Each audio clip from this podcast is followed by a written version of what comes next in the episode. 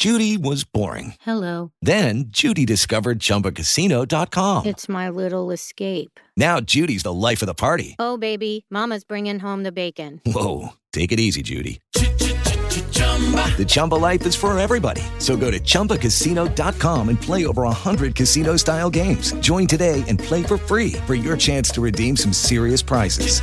chumba ChumbaCasino.com. No purchase necessary. Void where prohibited by law. 18 plus terms and conditions apply. See website for details. This is the dimension of imagination.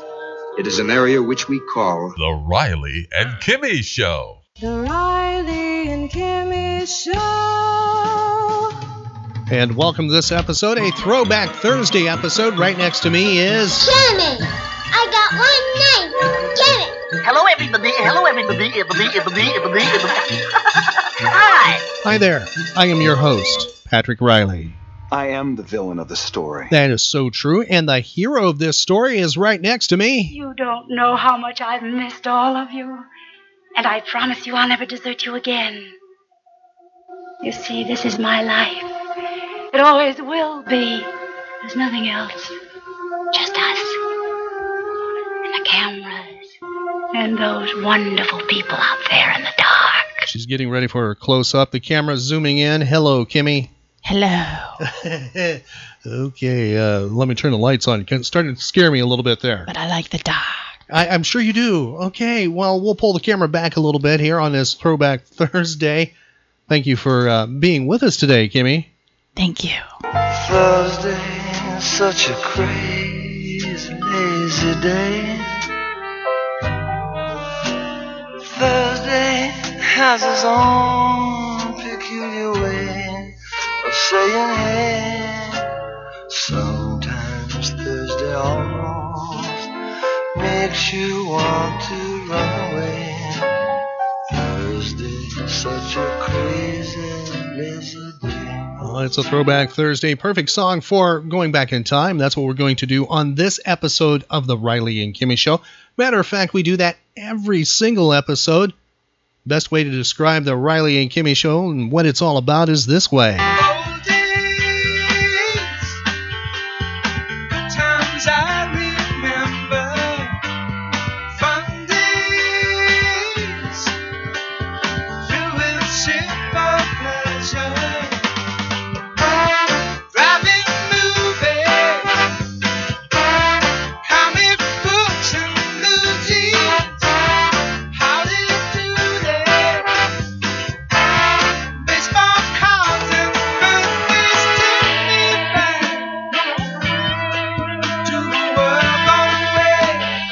That's what we do every single episode. Memories is what we're all about, right, Kimmy? Memories. Yes, th- those, what Kimmy's sort of singing about, uh, were about memories of yesteryear, and hopefully we make positive memories for tomorrow. Tell your friends about the Riley and Kimmy Show. Go to our website for archived episodes. Also, links to the best way to listen to us any time of day or night. Platforms like iHeartRadio, iTunes, SoundCloud are available on our website. Also, our social media pages. Please follow the show. Help it grow. Share it with your friends. Best way to communicate with us and also find out where we will be appearing next and chances for you to win. Facebook, Tumblr, Twitter, YouTube, Instagram, and more, all available on our website, along with celebrity interviews we've done. What is our web address, Kimmy? RileyandKimmy.com. Find archive podcasts of The Riley and Kimmy Show at rileyandkimmy.com.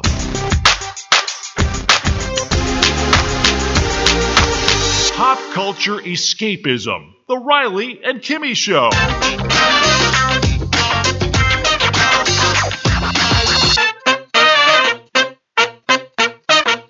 The Riley and Kimmy Show. Shall we play a game? That is the big question on this Throwback Thursday. Would Kimmy like to throw back time, that is, and play some pop culture trivia? What say you, Kimmy? I'd love to. Great to know. Need to warn you, though. The timeline has been adjusted. It's not running in chronological or linear order. It, it- it might be in some places. In other places, there's going to be some uh, well, some big stumbling blocks of time. It's been changed, scrambled up a little bit. Help Kimmy out with answers. She believes in time travel answers, so yell at, shout at, talk to, whatever computing device you have the Riley and Kimmy show playing on right now, and it could be anything because we are mobile, we are global. She believes the two of you can talk uh, through the temporal corridor. Yeah, some weird thing. She says it works. That's right. Okay. It does. Well, all right. All right. Sometimes. Sometimes. All right. Well, let's see if it works on this one, Kimmy. Was on this date. Construction began on the Rock and Roll Hall of Fame. That's the Rock and Roll Hall of Fame. We have multiple questions here. First question is Where is the Rock and Roll Hall of Fame located? Ohio. Yes. What city? Um. Uh. Yeah. You know, in that city in Ohio. Yes. Um, that what's it City. start with? it starts with a letter, Kimmy. Mm. I don't know. Yes, you do. You don't come on a certain song, "The Heart of Rock and Roll." Huey Lewis and the News shouts out to that city. Cleveland. Yes. She, you actually played this song in your head, I didn't you? did. You're like, wait a I heard his. I heard Huey Lewis's uh, voice in my head. Yes. You- It wasn't. You wasn't like Detroit. Okay, you're like, no, it's the Cleveland one, not Detroit. Yes, it's Cleveland, Ohio, not Detroit, Ohio. No. Cleveland, Cleveland, Ohio is where the construction began and where it was completed. What decade did the construction begin? Was it the 1970s, 1980s, 1990s, or 2000s? the seventies. No. It was 1993 when the Ooh. construction began. It was on this date Firestone Tire and Rubber Company began producing inflatable tires, Kimmy. Before that, there was solid rubber tires, and the Hmm. ride just wasn't that great. Wow. It was a little bumpy. But you didn't have flats. Can you tell me, though, what decade did the inflatable tire come to be? Was it the 1920s, 1930s, 1940s, or 1950s? Nineteen twenties. You're right, 1923 is when that happened. I like the solid rubber tire. I, I wonder what that'd be like. Ugh. Can you imagine riding in one right now? No. Yeah. I guess those donuts that they have is be sort of like that, right? So, well, some of them, well, I think they're inflatable because sometimes they're not inflated. Mm. I, I don't know. Okay, sort of like when I used to ride my wagon, I guess, be the solid rubber thing. Oh yeah. Remember that? Yeah. Okay, maybe we'll build something for you to ride again. No, You know, that's I- o- that's okay. I feel like tinkering. Moving back to the questions, Kimmy. It's 1887. Anne Sullivan teaches water to whom? Helen Keller. That's correct. Moving to 1954, this person records his debut single. Tell me who it is. Here's your clue.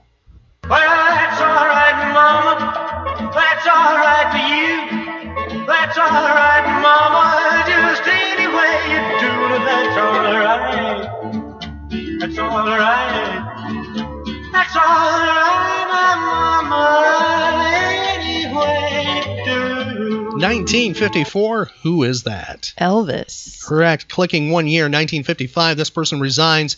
Resigns as British Prime Minister. Here is something recorded, well, of him. Right after that resignation. Tell me who it is. Uh, but the behavior of their leaders must not lead us to suppose that Russian power and capacity is not growing in many other directions. In the last 10 years, the Soviet higher technical education for mechanical engineering has been developed both in numbers and in quality to an extent which far exceeds anything we have achieved. This is a matter which needs the immediate attention of Our Majesty's government. Can you tell me who that is? Winston Churchill. Correct, Kimmy. The year's 1965 on this date. The 37th Academy Awards happens on this date. Tell me, who wins Best Actor? He wins for the movie My Fair Lady. Well, this is a very exciting evening for me, and I feel in a way that I should split it in half. I, uh, I would like to thank everybody that had um, anything to do with the, with the making of My Fair Lady. It was a wonderful experience, and I must thank George for being so marvelous, and Jack, and everybody else that's connected with it, and deep love to, uh, well, two fair ladies, I think. Kimmy, can you tell me who that is? He played Dr. Dolittle eventually. David Niven? No, it's Rex Harrison. Oh. Best Actress. Keep in mind the year. You remember the year, correct? 1965. Just in case. Yeah, just in case you don't. That means a movie of 1964. This person wins for a certain film. See if you can tell me who it is. Here she is accepting the Oscar. Uh, oh, this is lovely. Uh, I know you Americans are famous for your hospitality, but this is really ridiculous. uh, I have so many thank yous. I only know where to start, and that's with Mr. Walt Disney, and naturally, he has the largest thank you of all. I wouldn't know where to stop. I would somehow like to try and convey my really deep gratitude and and well gratefulness and well I've just said that haven't I uh, for being made to feel so really welcome in this country. Thank you very much indeed. It's a Disney film. She wins for a live action Disney film. Do you know who it is? Or do I have to tell you the movie to give you an extra clue? Is it Julie Andrews? That is. You, you got it right, Kimmy. She wins Best Actress on this date, 1965. The year is 1968. This single is released. Tell me the name of the hit.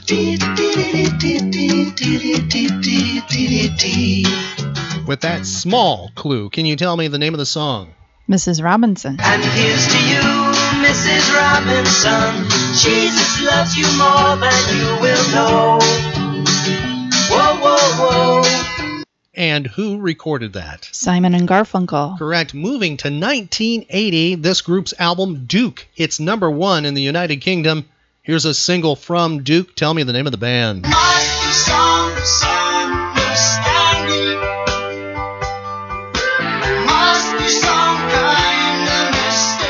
Who is it, Kimmy? Genesis. Correct. Do you have Duke on vinyl? I do not.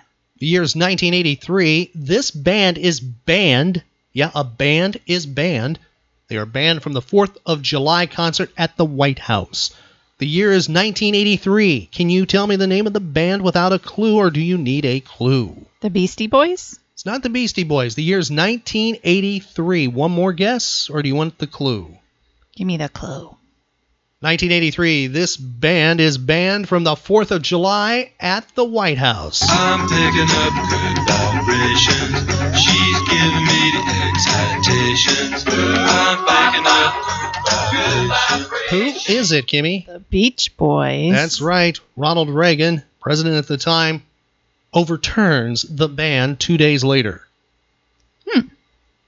The year is 19. He overturns the band, or he overturns the ban?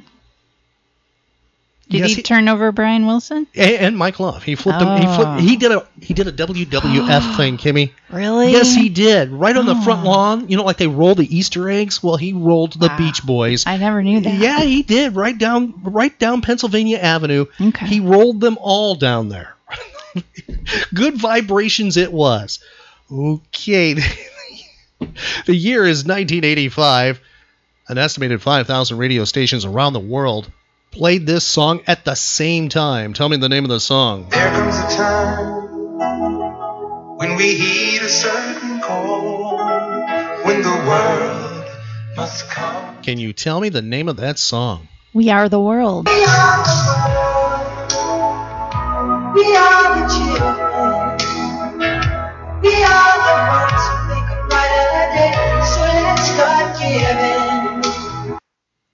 I would have actually guessed it'd be higher than the 5,000 because at that time period, approximately there were 11,000 commercial radio stations in America alone. I think it had to be higher than Hmm. 5,000 if you put the whole world, you know, playing at the exact same time. Yeah. Staying in 1985, this athlete, professional athlete, says the following quote Any man can beat any woman at any sport, especially tennis. Who said that? Bobby Riggs. No, here's your clue. I've got to play well today. Last time I played this guy, it was tough. Start fast, get on top early. Be aggressive. Think. Think for a change. Hope my socks match. That was a commercial he did for Nike at the time period. Can you tell me who it is? Um, John McEnroe? You're right. Moving to 1987, Fox launched themselves with two TV shows 1987 on this date. One of them is this show. Tell me the name of the show. Peg! I'm blind! Very funny, Al. No, really, Peg. I saw your mother naked, and everything went black. I think my eyes were trying to protect my heart. Can you tell me the name of the show? That's Married with Children.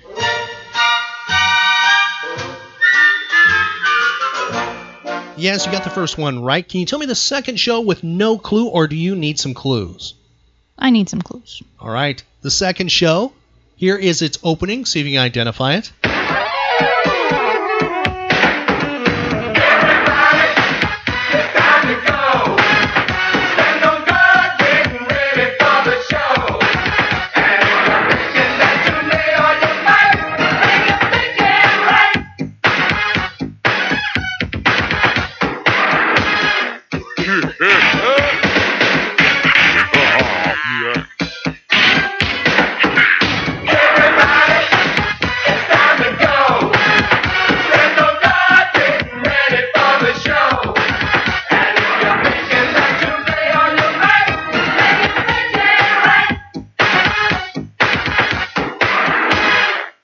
With Children was the first show. This is the other show. What was it? I don't know. Other clue, Kimmy. The person, well, the show is named after somebody. The the primary star of the mystery show. That person, very talented. Matter of fact, charted on the top 40 in 1983 at number eight. Tell me who it is.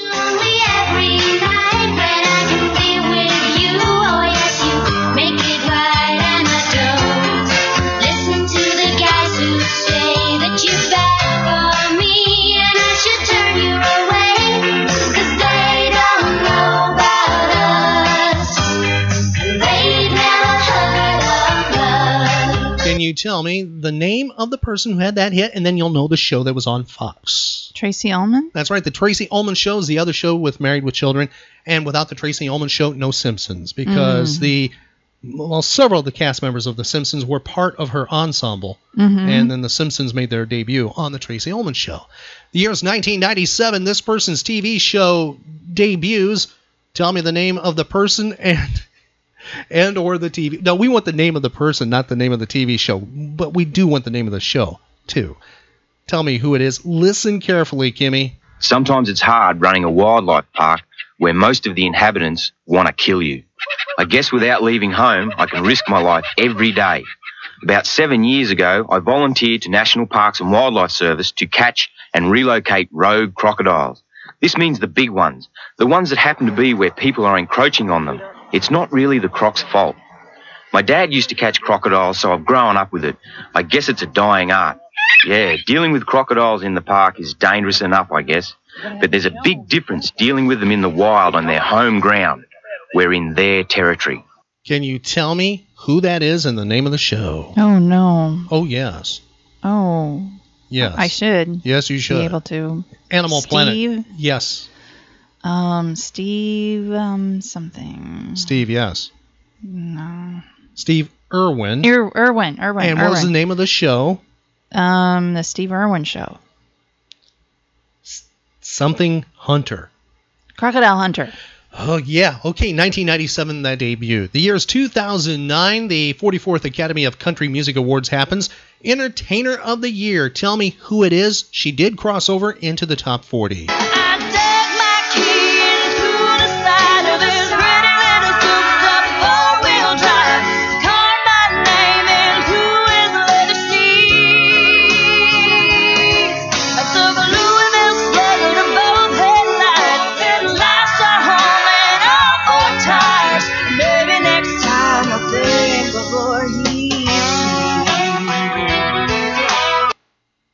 Can you tell me who that is? Carrie Underwood. Yes, you got it right, Kimmy. Celebrity and notable birthdays. Famous people born on this date. Born 1900, Kimmy. During his career, he appeared in 75 movies. The American Film Institute in 1999 ranked him as the ninth greatest male star of classic Hollywood cinema. Tell me who it is. Here's your clue. I asked him how he uh, got so far. You know, he's only 37. Yeah. He said he thought he got the best breaks because everybody he met didn't want him to think they were prejudiced against him. Yeah, he made an impression, all right. I wouldn't know how to fault him. No, of course, I'm not trying to fault him. You know, his father is a mailman, retired now, lives in Los Angeles. Now, how do you suppose a colored mailman produced a son with all the qualities he has? Guess who's coming to dinner? That's the soundbite that's from Tell Me Who Was Born on This Date. Spencer Tracy. That's right, born 1900, died 1967 at the age of 67. Next person, actress. We have a couple of clues if you need them. Born 1908, Kimmy. She appeared in more than 100 film, television, and theater roles to her credit. In 1999, she was placed second behind Katharine Hepburn on the American Film Institute's list of the greatest female stars of classic Hollywood cinema. Tell me who was born on this date. So many people know me. I wish I did. I wish someone would tell me about me. What is that? Besides something spelled out in light bulbs, I mean. Besides something called a temp. Who is that, Kimmy? Bette Davis. I've written a letter to Daddy. His address is heaven above. I've written, dear Daddy. Yes, Kimmy got that right, and can you identify what that's from? Um. She acted with Joan Crawford in that one. Uh huh. All About Eve. No, No, no, no. um, That's what the other one um, was from, Eve. actually, All About Eve. Joan Crawford and her, they're sisters. One was a child actress Mm-hmm. and still thinks she's that child actress. Whatever happened to Baby Jane? Recommend checking those out because they actually hated each other. Mm. And they hated each other before making the movie and hated each other while making the movie. Next person born on this date, 1916, Kimmy. He was tapped to be Superman for the new TV series and didn't want it. He stuck out films and I think did quite well with his choice. Tell me who was born 1916. Ah, wait a minute. You just learn a single trick, Scout. You get along a lot better with all kinds of folks. You never really understand a person until you consider things from his point of view. Sir? Till you climb inside of his skin, walk around in it. But if I keep going to school, we can't ever read anymore. He won the Academy Award for that movie, To Kill a Mockingbird. Who is it? Gregory Peck. That's right. Born on this date, 1916, died 2003 at the age of 87. Let's see how you are with authors. Kimmy, born 1920, died 2004 at the age of 84. This author, well, he wrote bestsellers. He wrote Hotel in 1965, Airport in 1968, Wheels in 71, The Money Changers in 75, Overload in 1979. His books have sold 170 million copies in 38 languages. Plus, films have been made from his books. Tell me who it is. Huh. Do you know who the author is? Yes. Huh? you don't know who it is. Huh. You did see the movie Airport, right? Airport. Yeah. Uh huh. Do you know who wrote it? Irwin Allen. No. Okay. It's Arthur Hailey who wrote that. Moving to somebody else, give me the years 1932. This performer, born 1932, he charted, had a hit number 11 on the R&B singles charts and number 7 on the Billboard Hot 100. Tell me who was born on this date, 1932. Let the little girl dance. Let the little girl dance. She never danced before.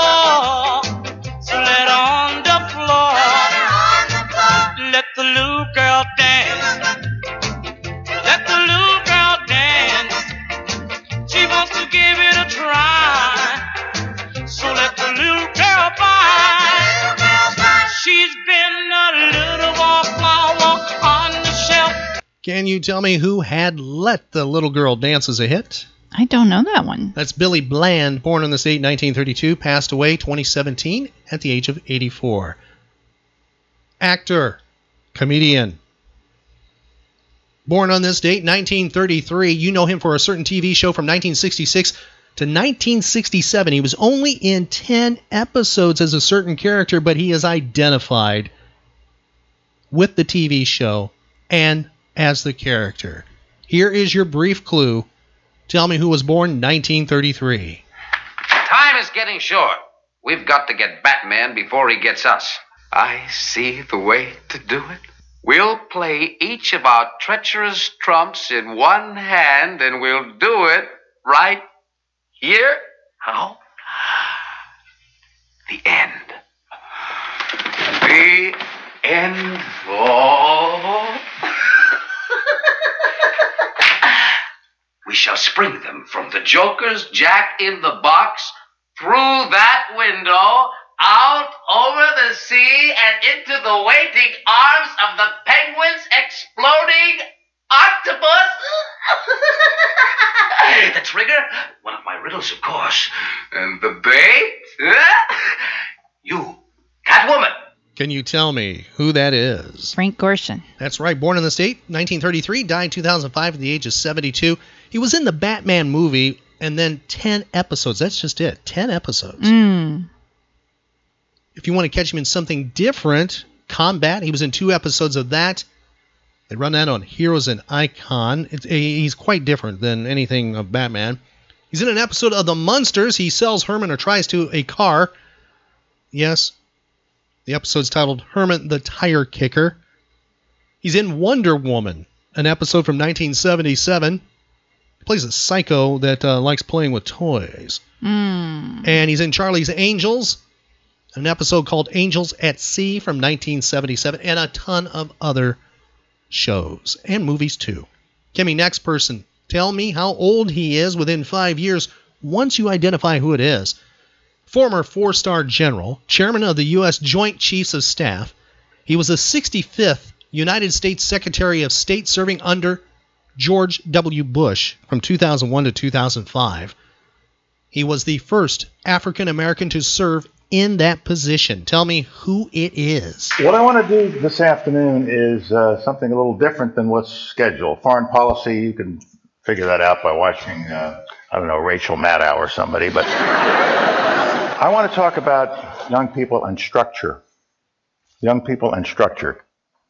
This was last Wednesday afternoon at a school in Brooklyn, New York, a Cristo Rey High School run by the Jesuits. And I was talking to this group of students, and take a look at them. They were around me in three directions.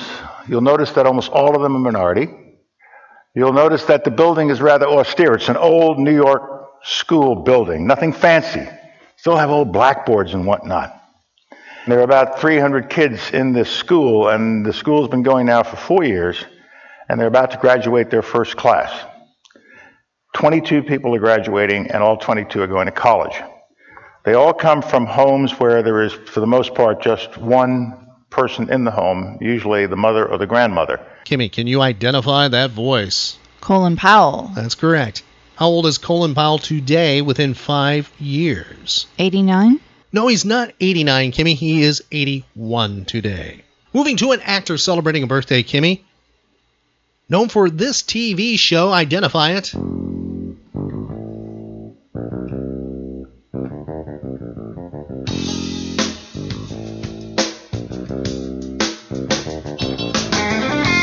Barney Miller? You're right, Kimmy. Barney Miller is the show he was part of. Tell me who it is. Here's your audio clue. That's Mr. Science. What's he doing here? Uh, I never missed your show. Oh, uh, uh, Sergeant Wojciechowicz, 12th Precinct. Uh, you were the only guy on television that ever sounded like he meant what he was saying. And I didn't just watch, you know, I did experiments.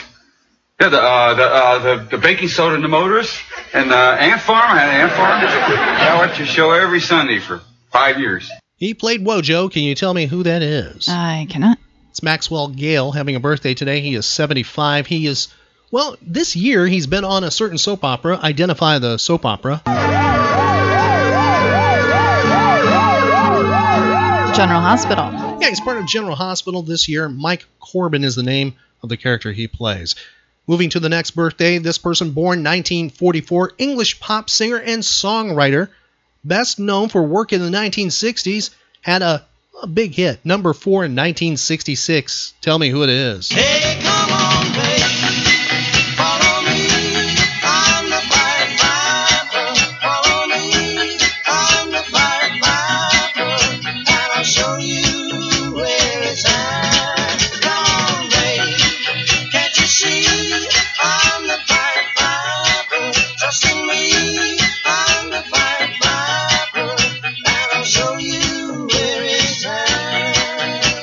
Impossible music trivia for Kimmy. Tell me who that is. I don't know. That's Crispian St. Peters, born in the state 1944, died 2010 at the age of 71. Next person celebrating her 50th birthday today, Kimmy. She charted 1997 twice in the top 40. Tell me who's having a birthday. Here's her number 8 hit from 1997.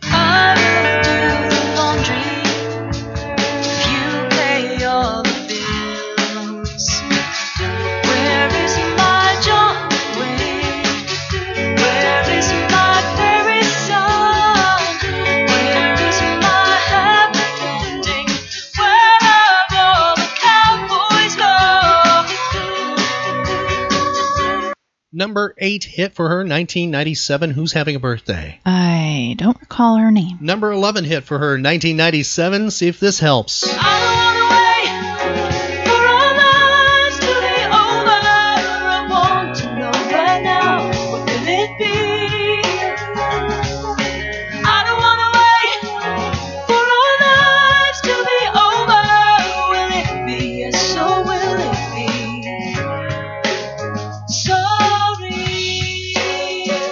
That song, I Don't Want to Wait, was used for, well, Dawson's Creek. It was the theme song. Can you tell me who's having a birthday? Sarah McLachlan? No, it's Paula Cole. She's celebrating her 50th birthday. I see dead people. Notable deaths, famous people who passed away on this date in history. It was 1964. This person passed on. He was a United States general. He was part of the Pacific Theater in World War II and also the Korean War for a period of time. He dies at the age of 84 in 1964. Tell me who it is. I'm closing my 52 years of military service. But I still remember the refrain of one of the most popular barrack ballads of that day, which proclaimed most proudly that old soldiers never die. They just fade away. Can you tell me who that is? MacArthur? He has a first name. Let's see if you can do it, Kimmy. Douglas? Yeah, you got it right. He died on this date, 1964, at the age of 84. Next person, no audio clue. Passed on 1976 at the age of 72. A recluse, a billionaire, a filmmaker, an aviator. Flew the Spruce Goose for a few feet, proving it could fly. One of the biggest planes ever built, entirely out of wood.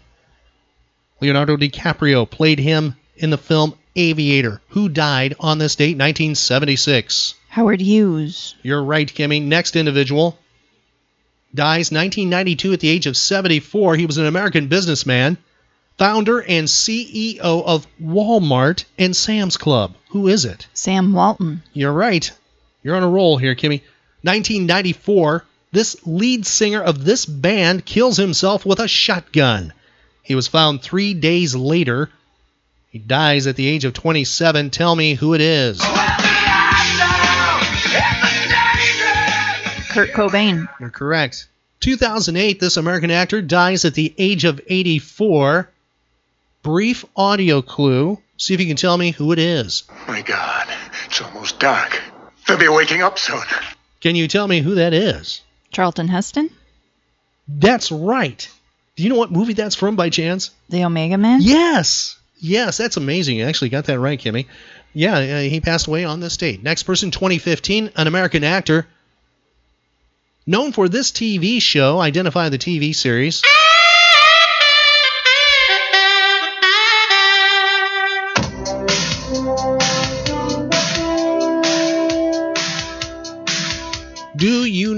The name of the show, Kimmy? LA Law? Kimmy's on a roll here. He played the, well, the head of LA Law, of the law firm. It's Leland McKenzie. That's the name of the character he played. Can you tell me his name? Rosalind, I'm sorry I can't marry you.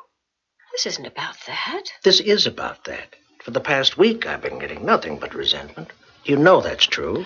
I don't resent you, Leland. If anything, maybe I resent myself. For staying with a man who doesn't love you. I really don't want to talk about it. Oh, my God! Yeah, they got rid of her that way. The elevator shaft. Yeah, never watched the show, but I remember hearing about that. Yeah, Leland's uh, Leland Leland's girlfriend there. Uh, she was in charge of the firm for a while, and nobody liked her. Mm. That's how they got rid of her. Richard Dysart is the name of the person who passed away on this day. He played Leland. He died 2015 at the age of 86. Kimmy, it's a throwback Thursday. The judges say you did a fantastic job. Thank you. We're going to go back in time and honor something we talked about on trivia with a golden age of radio.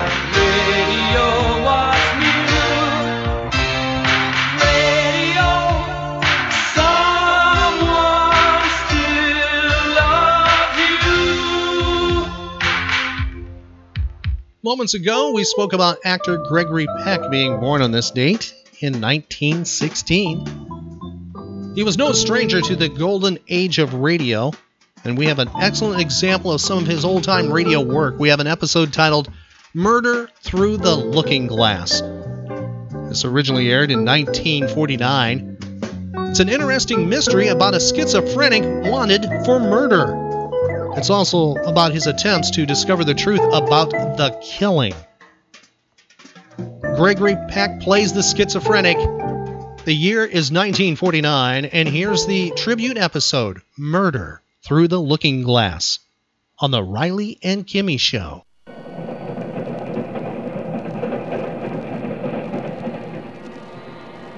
The sound was a dull, monotonous roar in my ears, and I, I listened, wondering if it were real or part of a dream. Suddenly, I, I was awake, and I knew that I was riding on a train. But where? I didn't remember getting on a train. I opened my eyes and saw that I was in the lounge car. There was only darkness through the window. A man sat across from me reading. There was a bridge game down the aisle, a porter serving drinks. Everything nice and normal, except that I had no idea how I got on the train or why I was there. I tried to think of a reason for being there, but I, I couldn't. These spells of forgetfulness had been coming on more often lately. I leaned back and closed my eyes, listened to the rhythm of the train. A melody began to fit itself to the rhythm. I couldn't remember ever having heard such a song, but somehow I seemed to know the words.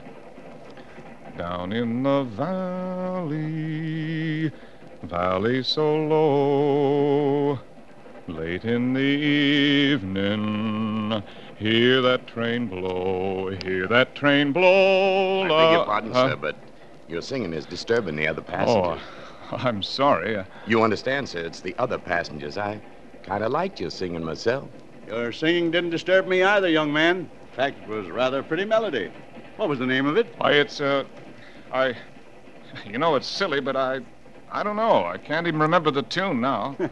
That's the way it is with songs. I've had the same thing happen to me. Uh, so what, what train is this? Why, it's the New York Express to Philadelphia. Ought to be there any minute, too. you must have been on some party if it lasted all day. Or what, what time is it? Seven o'clock. P.M., that is. yes, sir. It must have been pretty drunk out where you were. I think he said something else after that, but I wasn't listening then. I noticed that I was wearing a brown top coat. It wasn't mine. Maybe I'd accidentally exchanged coats with someone. If I couldn't remember it, it must have been that kind of a party. If so, I felt for my wallet. It was there. I, I opened it to see if I had any money left, and my eye was caught by the driver's license made out to John Blake. In another pocket of the wallet, there were engraved cards reading John Blake Insurance. I wasn't John Blake. I was Jeffrey Bruno, a writer. I couldn't even drive a car. I didn't know anything about insurance. I'd never heard of a John Blake, but here was his identification in my wallet. What's the matter, young fellow? Are you ill? Man across from me said something, but I didn't hear what it was. I, I looked through the other pockets. There was a bank book showing that John Blake had a bank balance of $647.55. My balance had never been higher than 15 bucks. There was a letter, a bill for shirts addressed to John Blake at, at an address I never heard of before. There was a moment there, a few crazy seconds, when I wondered if I really was John Blake. No, I couldn't be. I knew I was Jeffrey Bruno, who lived at a two room apartment in Greenwich Village and wrote mystery stories for a living. I knew who I was. Broad Street Station. Broad Street Station. Well, here we are. Or are you going on downtown? Well, I, uh, say, I could get a train back to New York here, couldn't I? Sure, right across on the other platform. that must have been some party. I had to get back to New York and straighten out this business about John Blake's coat and identification. He, whoever he was, might even be thinking I'd stolen them. Besides, I wanted to find out where I'd been the night before and all day, and why I'd awakened on a train to Philadelphia.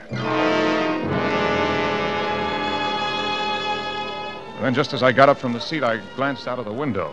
The newsboy was holding up a newspaper. Across the top was the big headline Killer Blake escaped. Blake. Just below it, there was a picture of me.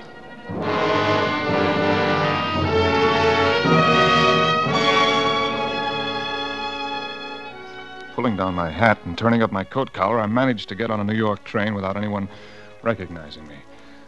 Then, fortunately, no one pays any attention to anyone else on New York subways. Two blocks from my apartment house, I stopped at the corner stand to buy a newspaper. Oh, there you are, Mr. Bruno.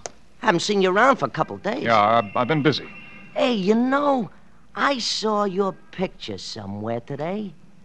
Uh, You got a story in one of the magazines, maybe? No, no. Well, well, good. Wait a minute. I'll remember where I saw your picture. I never forget a. Yeah, a I've fa- got to go now. You can tell me about it tomorrow. I had to get away before he remembered. I looked down and saw my picture on his papers. At home, there were a lot of letters in my box. Too many for just one delivery. When I got to the apartment, I looked at them. Two of the letters had been postmarked in New York three days before. It doesn't take three days for letters to be delivered locally. Where had I been for three days? Who? Uh, who's there? Rosalie. Oh, Rosalie, just a minute. Hi, Jeff. I thought I heard someone in here. Oh, a friend of yours stopped by, but you weren't home. You ran into me on the stairs and asked if I lived here and then wanted me to give you a message. Burnett was his name. Bill, I think he said. Oh, yeah. Well, I'm, I'm, I'm glad you're here, Rosalie. Stay and talk to me. We can have some coffee or a drink. When did you say Bill was here? Yesterday morning. He said something about having had a date with you the night before, but you never showed up. Yesterday morning. Oh, oh, yes. What's the matter, Jeff? Don't you feel well? Oh, sure. I feel fine. Rosalie, tell me, do I ever do anything out of the ordinary? I mean, do I. Well, have I ever seemed strange? You mean, are you. Well, you've always seemed very sane to me, if that's what you mean. In spite of your vanishing acts. My. My what?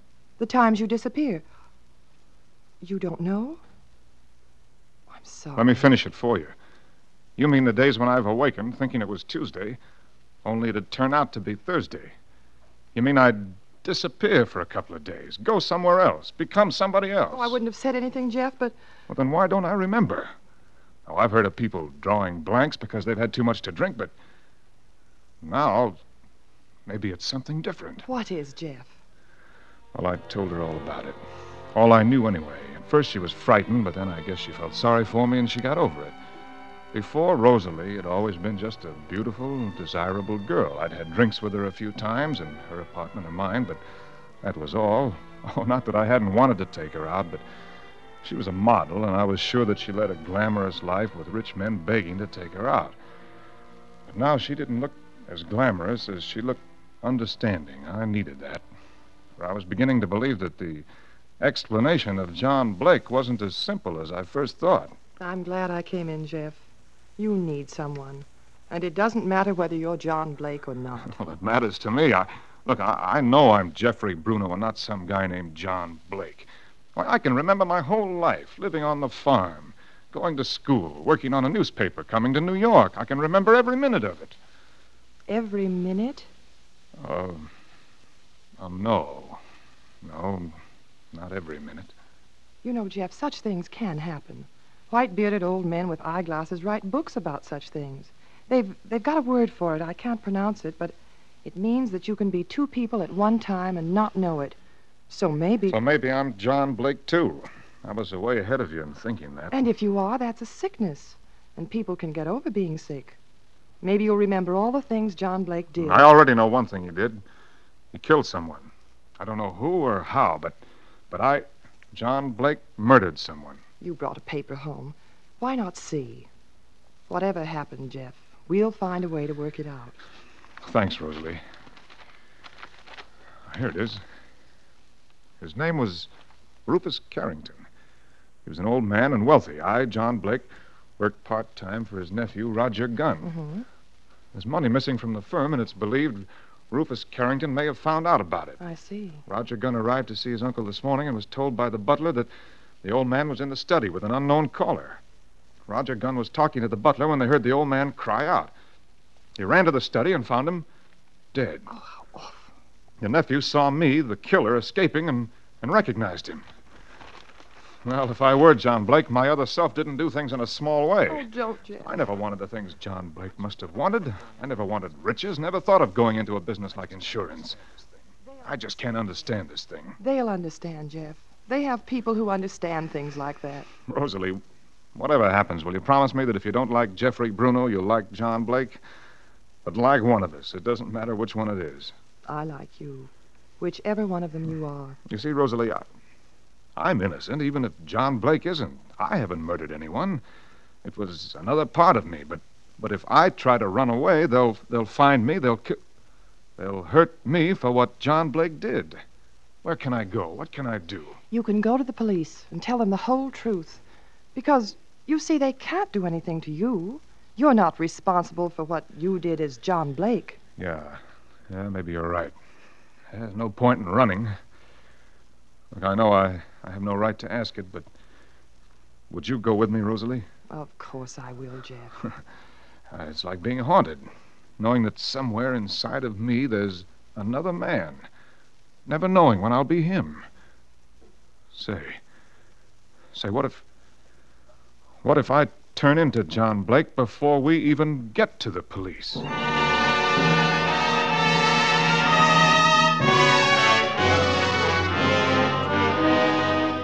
For suspense, Autolite is bringing you Gregory Peck in radio's outstanding theater of thrills, Suspense.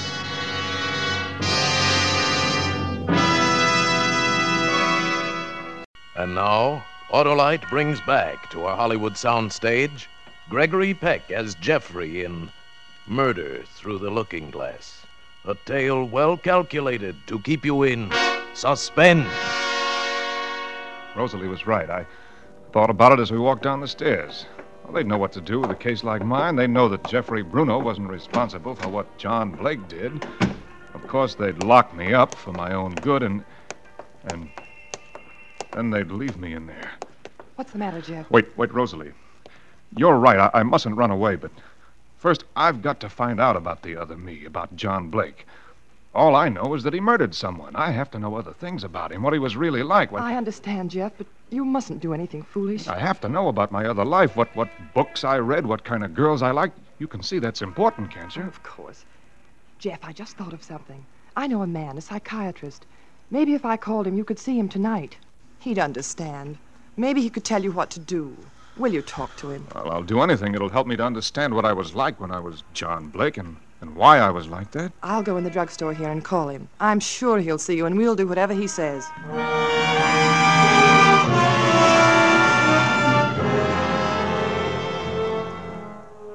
Now, Mr. Bruno, you say there have been many times when you haven't remembered what happened for days. Oh, not many. A few times. It only happened after I'd been drinking, and I, I thought that's all it was.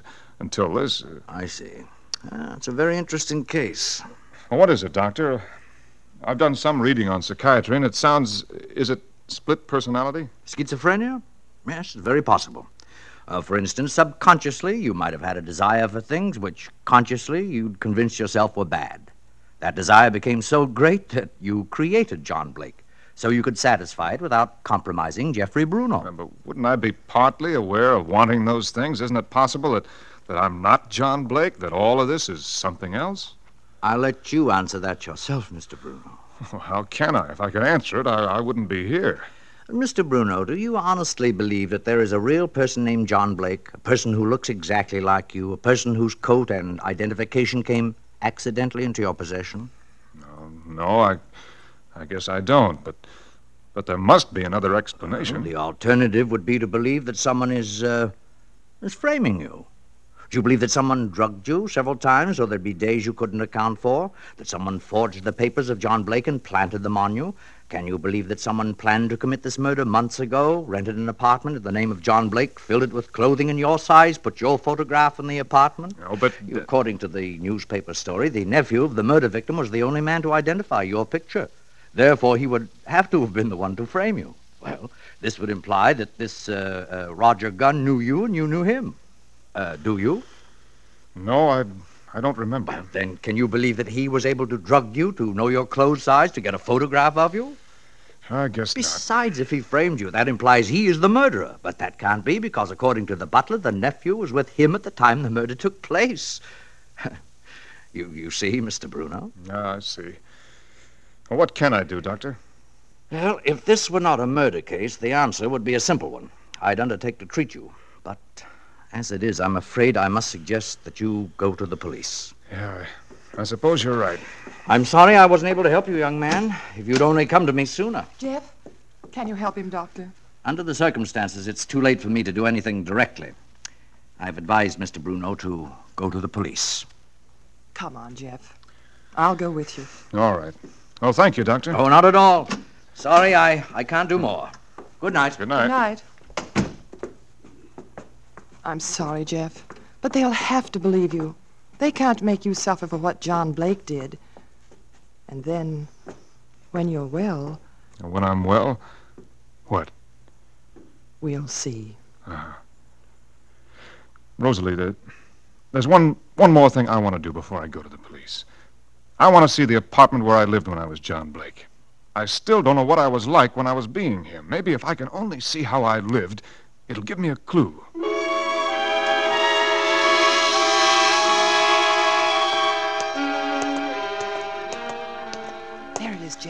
Across the street. Uh-huh. The lobby looks empty. Now, let's see. The address on the letter is apartment 203. Wasn't there anything in the letter? It was a bill. It seems that I'm not only an embezzler and a murderer, but I didn't even pay John Blake's bills. Please, Jeff, don't joke about it. All right, Rosalie, no joking. I don't think it's very funny either. Now, if I were John Blake, I ought to have a key to my own apartment. Ah, this must be it. I don't remember ever seeing it before, but the number 203 is stamped on it. Well, Rosalie, I'll stay here and warn you if the police come. Good luck, Jeff. the lobby was empty. I got on the self service elevator and I rode up to the second floor. It, too, was deserted, and I walked to the door of John. of my apartment.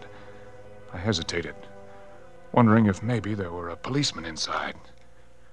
Well, I, I had to take the chance. The key worked, and I stepped inside. The place seemed empty. I turned on the light. It was a small apartment, inexpensive, perfectly correct, and dull. There were hunting prints on the wall. There were two suits in the wardrobe. My size all right, even though I, I couldn't remember buying them. There were even monogrammed handkerchiefs.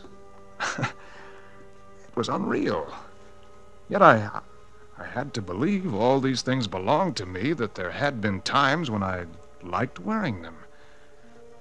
My head was spinning by now, and I, I leaned up against the wall. I don't know how long I stood there, unaware of anything except the pain inside. Gradually, I, I was aware that somebody was knocking on a door, but it, it was several seconds before I located it. It was, it was at my door. The police? Oh no, Rosalie said she'd warn me. It was the police. I wasn't ready to give myself up yet. I ran to the window. There was a fire escape outside. I raised the window and, and looked out. I, I couldn't see anyone. Okay, boys, let's go in. I take a chance that there wasn't a cop at the bottom of the fire escape. I, I climbed out and closed the window. As I started to break in, I, I ran down the fire escape. I jumped to the ground and looked around the corner. There was one man sitting in the police car. I turned and, and ran the other way. I must have run two blocks before I heard footsteps behind me. I, I turned and it, it was Rosalie. Oh, Jeff. You said you'd warn me. What happened? But I did, Jeff. I rang the buzzer twice while they were getting out of the car. When I saw you getting away, I, I thought you'd heard. You must have heard it. You rang twice? The bell must be out of order, just like John Blake. Or I didn't hear it. I almost didn't hear them knocking. I'm sorry, Rosalie. I. I just. I don't know. It doesn't matter, Jeff. I, I was so frightened. No, you mustn't be. I, I promise I won't do anything to involve you or hurt you. Oh, I wasn't thinking of myself. You can't go on like this, Jeff. You've got to go in. Give yourself a chance to get well. I know. You know, upstairs there for a minute, I. I thought of running away, of going to some little town and changing my name, but. Ah, that's no good either. That wouldn't get rid of John Blake. Then, I've got an idea. Just one more try. Another hour won't make any difference to the police. all right, Jeff, where are we going? Not we, Rosalie. I'm, I'm not going to involve you in this anymore. I was John Blake. I did the things John Blake did, and I have to see it through to the finish. At least tell me where you're going. It'll be better if you don't know. Oh, please, Jeff. No, this is the way it has to be. Then, if it, if it turns out worse than we think, you can just remember that for a few hours you were friendly to someone who needed it. If I come through this, if I get well, then, Yes, Jeff? well, as you said, Rosalie, we'll see.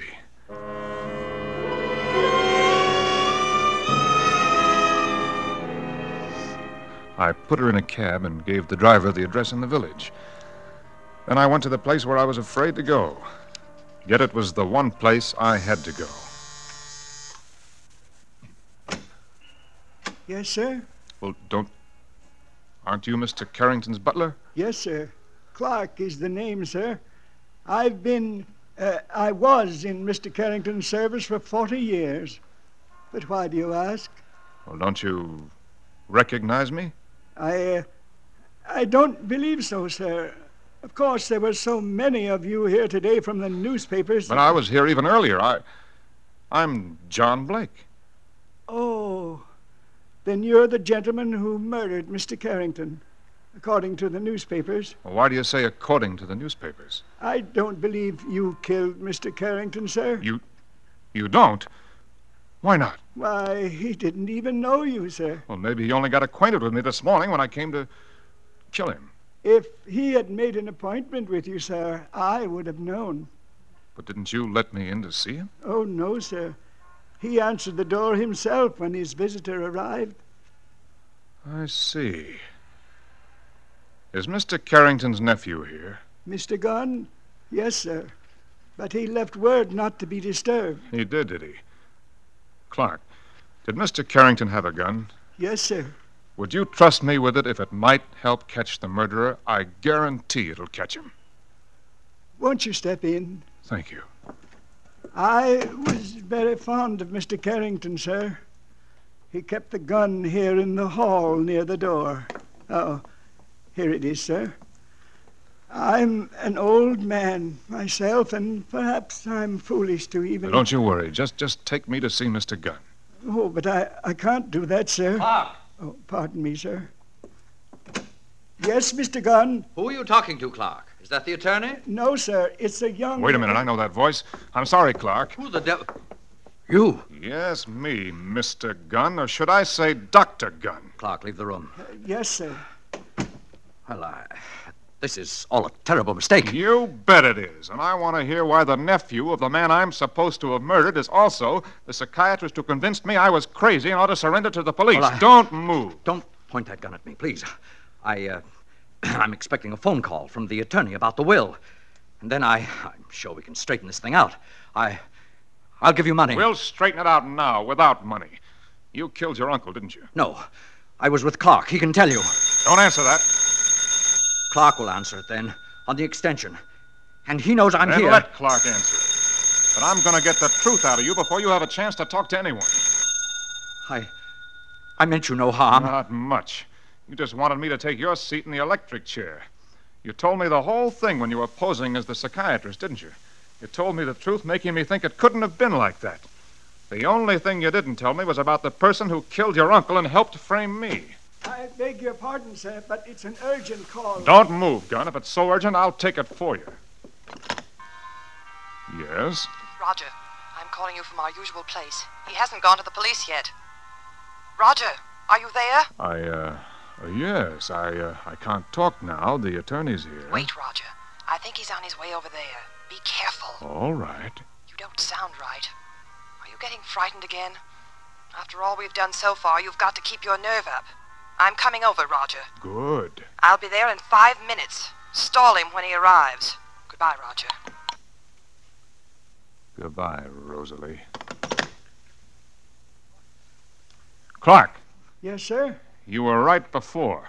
Mr. Carrington opened the door this morning for a beautiful young lady after a date had been made by Mr. Roger Gunn here. I I told him she was blackmailing me, and I, I wanted him to see her because he'd had experience handling that sort of thing. But I, I swear Rosalie didn't tell me she was going Never to kill. mind. Clark, call the police. Tell them by the time they arrive, the murderer of Mr. Carrington will be here waiting for them.